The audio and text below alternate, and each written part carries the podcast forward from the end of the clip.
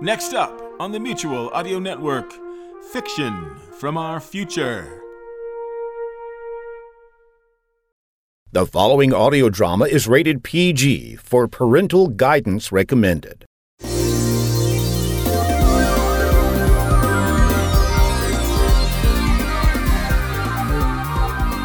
Hi, everybody.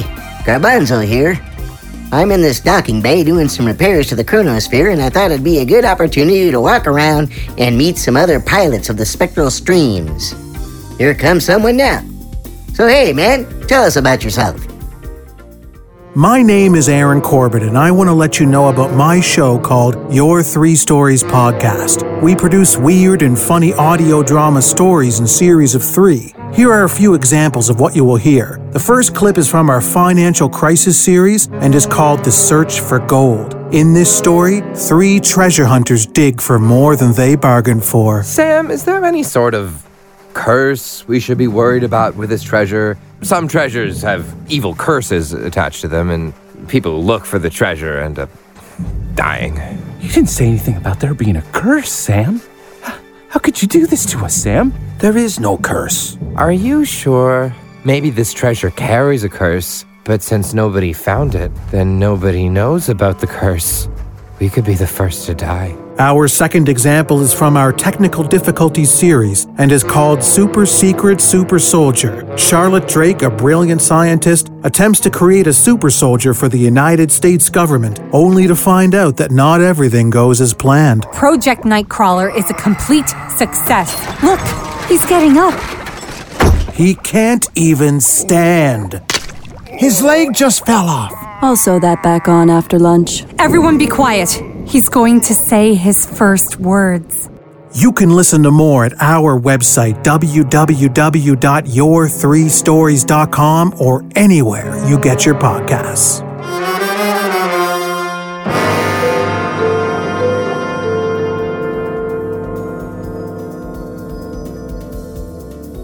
Here comes another meatbag pilot. So, buddy, what do you got going on out here? Hey there, audience. I'm Dan Knight. And I'm Thomas Towson. And we also do one of those podcast things. Yep. It's called Bannerbox Radio, and some have described it using words such as funny, relatable, and weekly. Weekly? I, I mean, I guess that's accurate. It's not really a good show descriptor, though. Oh, really? And if you were to choose a word to describe Bannerbox, what might that word be? Hmm. Flavorful.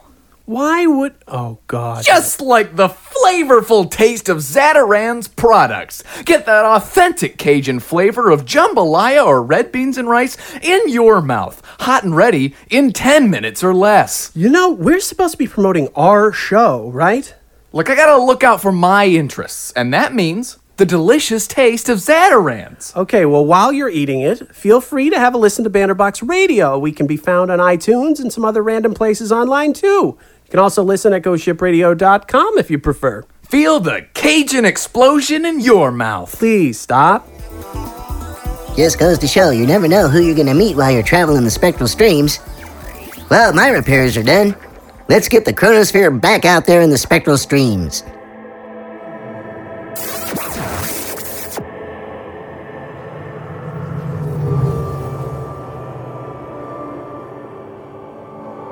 Welcome to Chronosphere Fiction. This is your pilot, Daniel French. This journey's Bubbleverse is brought to you by writer Patrick Edwards, and his story is Jop's Folly. It's a pretty big Bubbleverse, it's going to take a long time to traverse. We're going to split the first crossing into two trips so we can have some refueling time. Speaking of fuel, I could use a little help paying for it out there, you guys. Go to patreon.com slash chronosphere and kick in a little for us, would you? Now, we give to you Jop's Folly.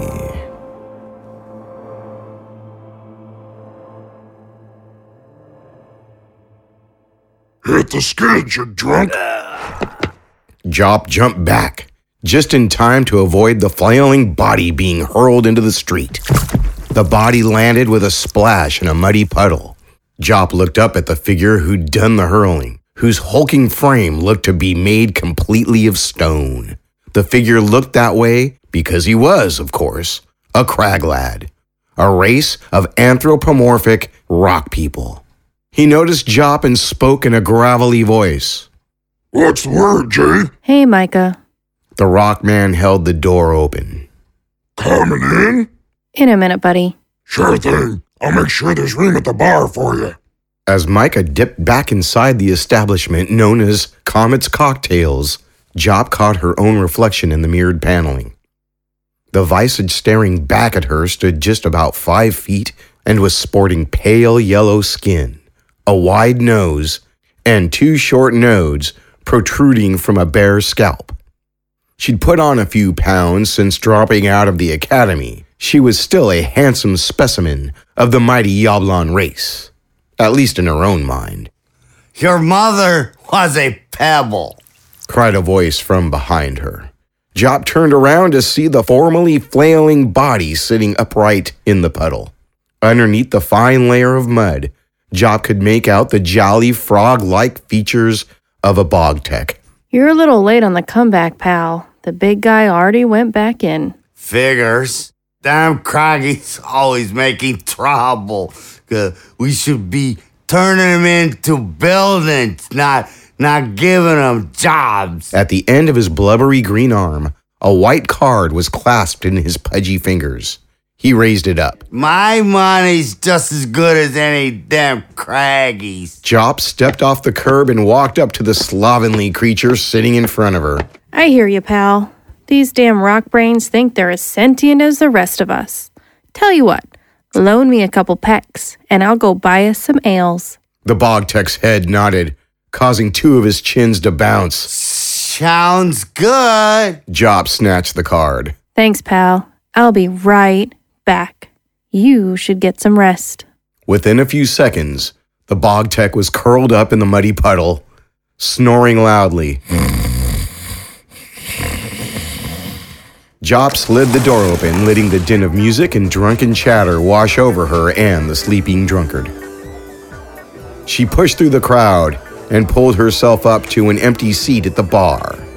The bartender, a six foot tall beetle, walked over and snapped. We don't serve scrog bags like you in my place. You know, your cousin told me the same thing this morning, right before I scraped him off my boot.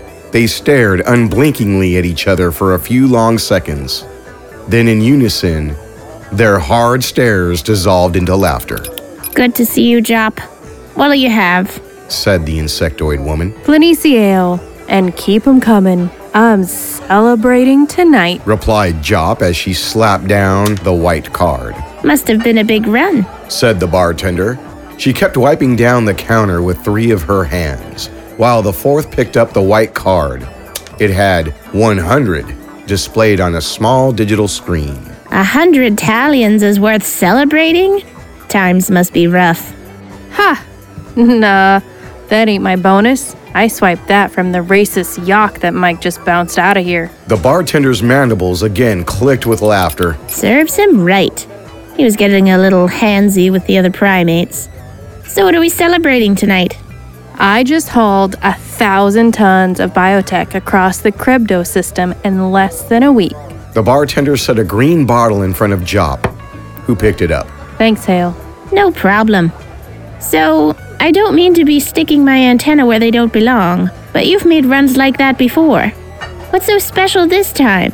I've just been given my first Tier 9 job. Hale made a sound not unlike whistling. Tier 9?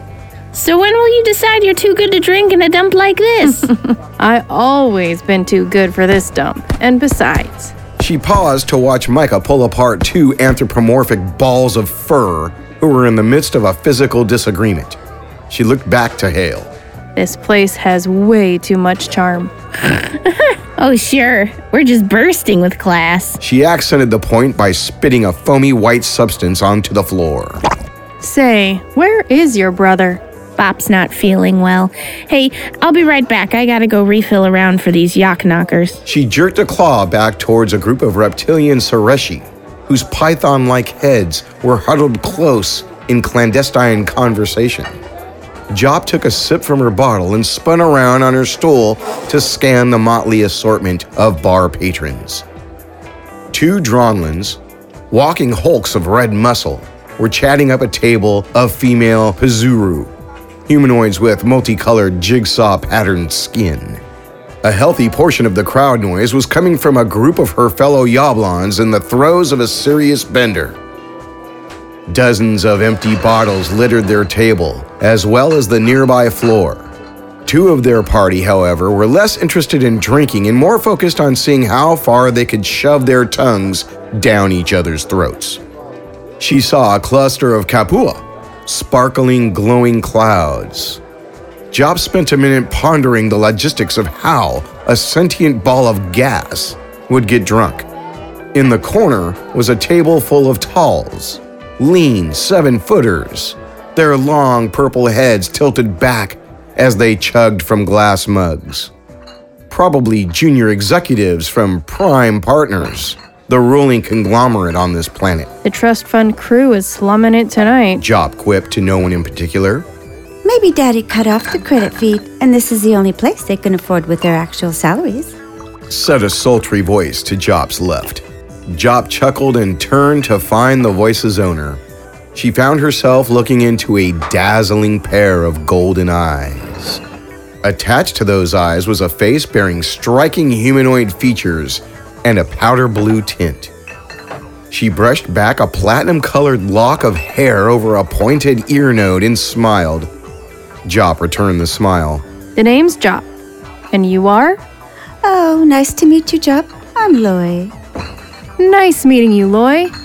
So, what brings a lovely lady like you into a place like this?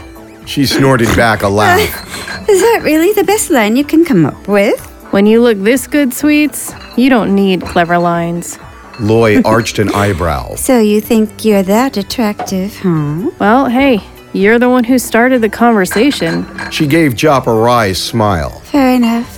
Okay, Jop, I'll tell you what. You buy me my next drink, and I'll tell you exactly what a lovely lady like myself is doing in a place like this. This time it was Jop who arched an eyebrow. You've got a deal, sweets.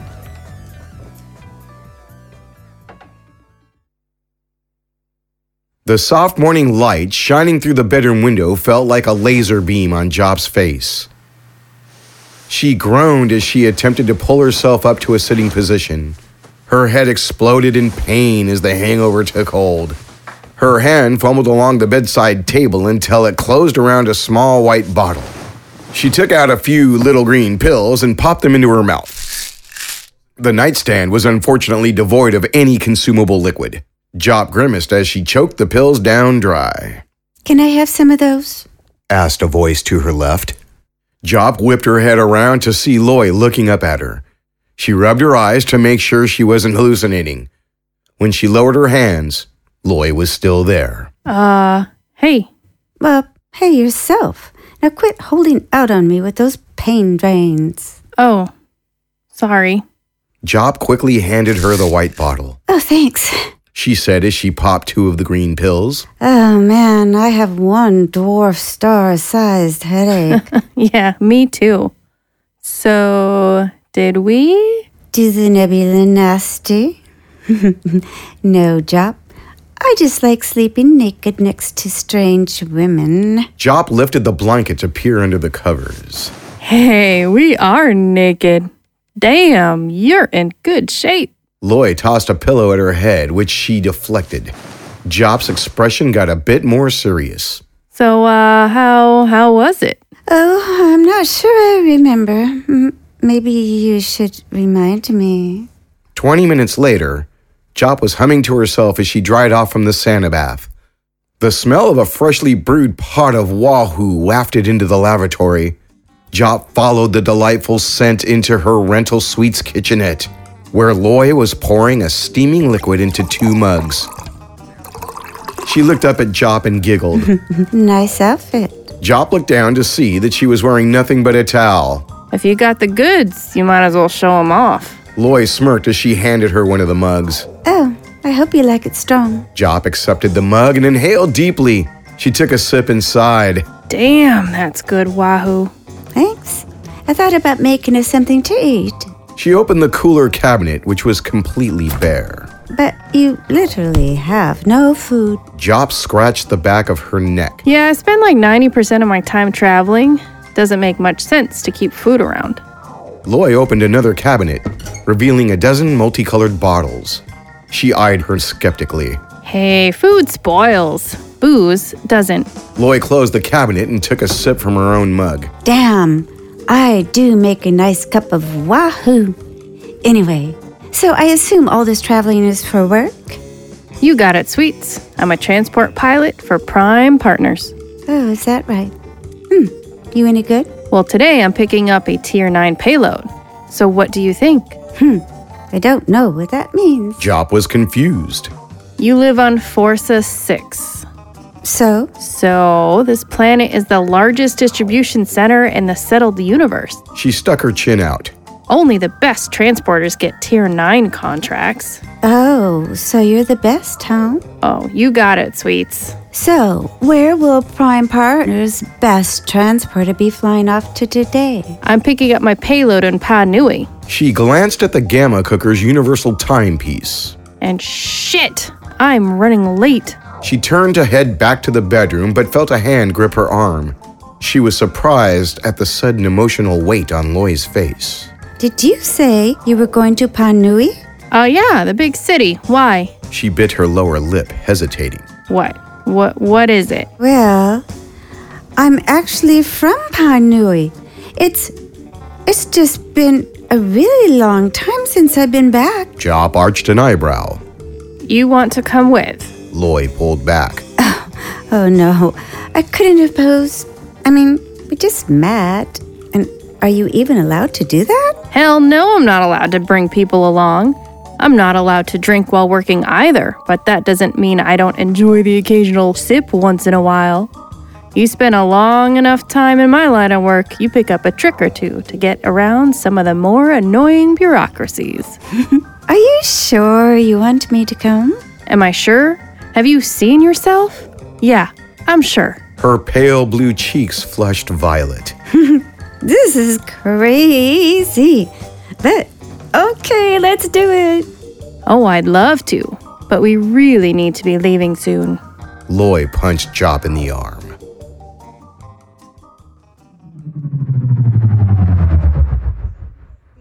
Jop had only been a half hour late arriving at dispatch. How's it you's always late to report in, but your shipment always arrives early? asked the station boss, a being with the head of an owl and the body of a gorilla. I think it's because I'm tops awesome. For once, her late arrival hadn't been her own fault. Loy had needed to grab a few things from her place first. As Jop piloted the Class 4 Longstrider out of Forza 6's atmosphere, Loy commented, It's almost disconcerting how easy that was. Well, I have priority clearance, and the deck chief is a buddy of mine. I slipped him a few Talians to look the other way while you boarded. Still, with the cargo being as valuable as you said it was. oh no, we don't have the good stuff yet. We're picking it up in Panui. The company's just getting a little more bang for its buck by having me drop off this load of sim chips at one of the casinos. Which casino? Loy asked, a faint hint of trepidation creeping into her voice. Um. Jop checked her order summary. Looks like we're headed to the Gilded Vixen. She thought she saw Loy flinch at the mention of the name, but when she turned her head fully to look, Loy was all smiles. I can't believe we're doing this. She reached over and squeezed Jop's hand. Oh, thank you so much. No problem. She looked at the star speckled canvas of space stretching out before them. so, how long will it take to get there? Oh, about a day. We'll hit the anomaly in 12 hours or so. Then, after the jump, it's another 10 hours to the city. That's why Forza 6 is such a transport hub. It's got like three dozen anomalies within a day's flight. I've never seen one in person. An anomaly? Yep. How is that possible?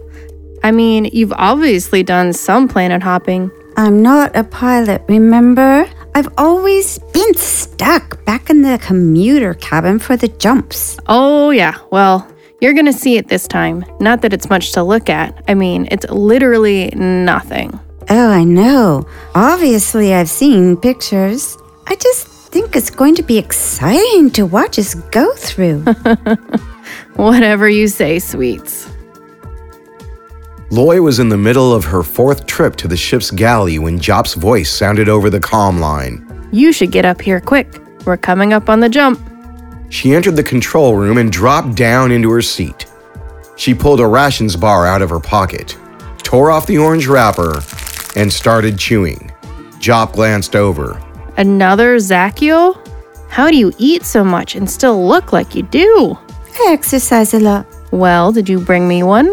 no, but I brought myself a second one. Jop opened her mouth to offer a retort, but a flashing light on her console caught her eye.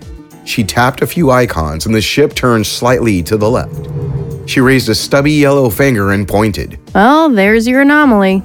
Loy stared out into the vast expanse stretching before them. For the most part, it looked exactly like you'd expect a random patch of space to look. Shining white dots with the occasional swirl of color splattered across a black canvas. There was one glaring difference, however, which drew Loy's eye. Directly in front of them, some miles out, was a spot of utter blackness. Loy decided that black didn't even truly describe what she was seeing. It was a true absence of light. It was literally nothing. The spot of nothing grew larger as they approached. Loy felt the ship's speed pick up considerably. She was already reaching for the safety restraints when Jop said, Strap in. The ship's acceleration continued to increase. The spot of nothing now covered the majority of their view. Their speed increased again. The few visible stars around the edge of their view screen began to blur. More speed. The black nothing grew and grew until it was the only thing they could see.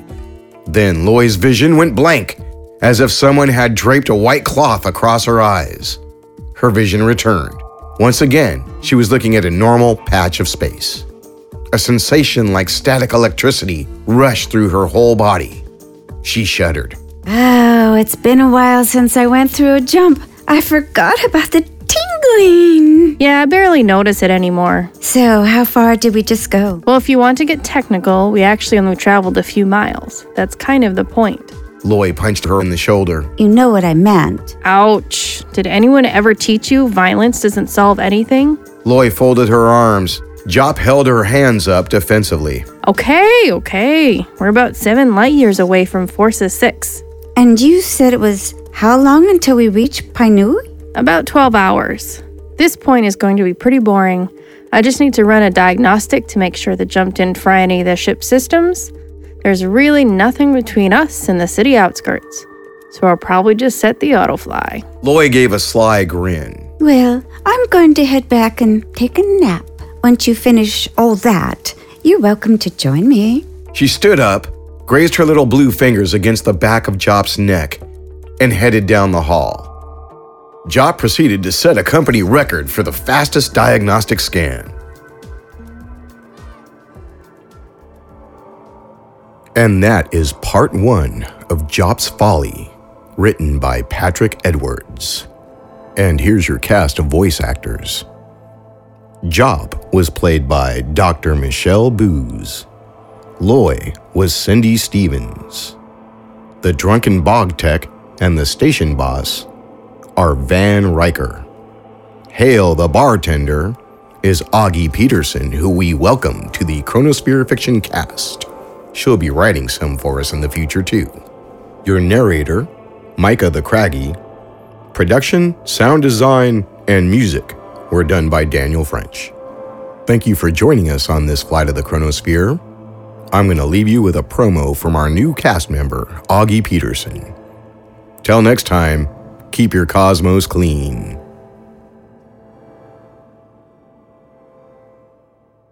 Hey folks, how's it going? My name is Augie, and I host a podcast called The Short Stories of Augie Peterson. Once upon a time, I had two blogs. Then one day, I started listening to podcasts. They seemed like a lot of fun and would combine the thing I was always afraid to share with the world, my writing, with the thing I had no choice but to share with the world, my theater background. So I decided to combine them into a podcast for those millennials that don't have time to read two blogs. I read the original horror stories I write on Tuesdays and review really terrible horror movies with massive amounts of sass on Thursdays. On the first Saturday of each month, I tell my listeners about five new indie artists that I have interviewed that I think they should know about. So if you like dorks, horror, and indie artists, this is the podcast for you. Check out the short stories of Augie Peterson wherever you listen to podcasts. For more information, check out augiepeterson.wordpress.com. Toodaloo!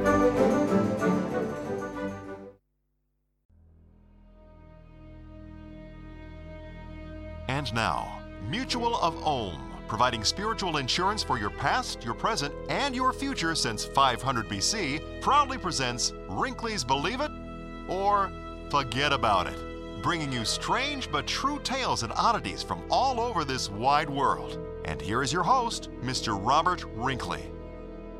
Hello, I'm Robert Wrinkly. And lastly, here is the story of Johnny Warden of Halifax, Nova Scotia, who, as second mate of the cargo ship SS Mont Blanc, miraculously survived the explosion of that vessel on December 6, 1917, and the subsequent destruction of the Richmond district of Halifax, and the deaths of more than 2,000 Haligonians, by the simple miracle of having been in the bed of a prostitute in neighboring Fort Sackville at the time. He was known as Lucky Jack for the rest of his life. He died in 1947 in Queens, New York, at the age of 62. Interestingly enough, in the bed of another prostitute. Believe it or forget about it. I'm Robert Wrinkly. Ta ta for now. You've been listening to a special feature of Pulp-Pourri Theater, Wrinkly's Believe It or Forget About It, brought to you by Mutual of Ohm, providing spiritual insurance for your past, your present, and your future since 500 BC. This is Gramercy Noun speaking. We return you now to our regularly scheduled program.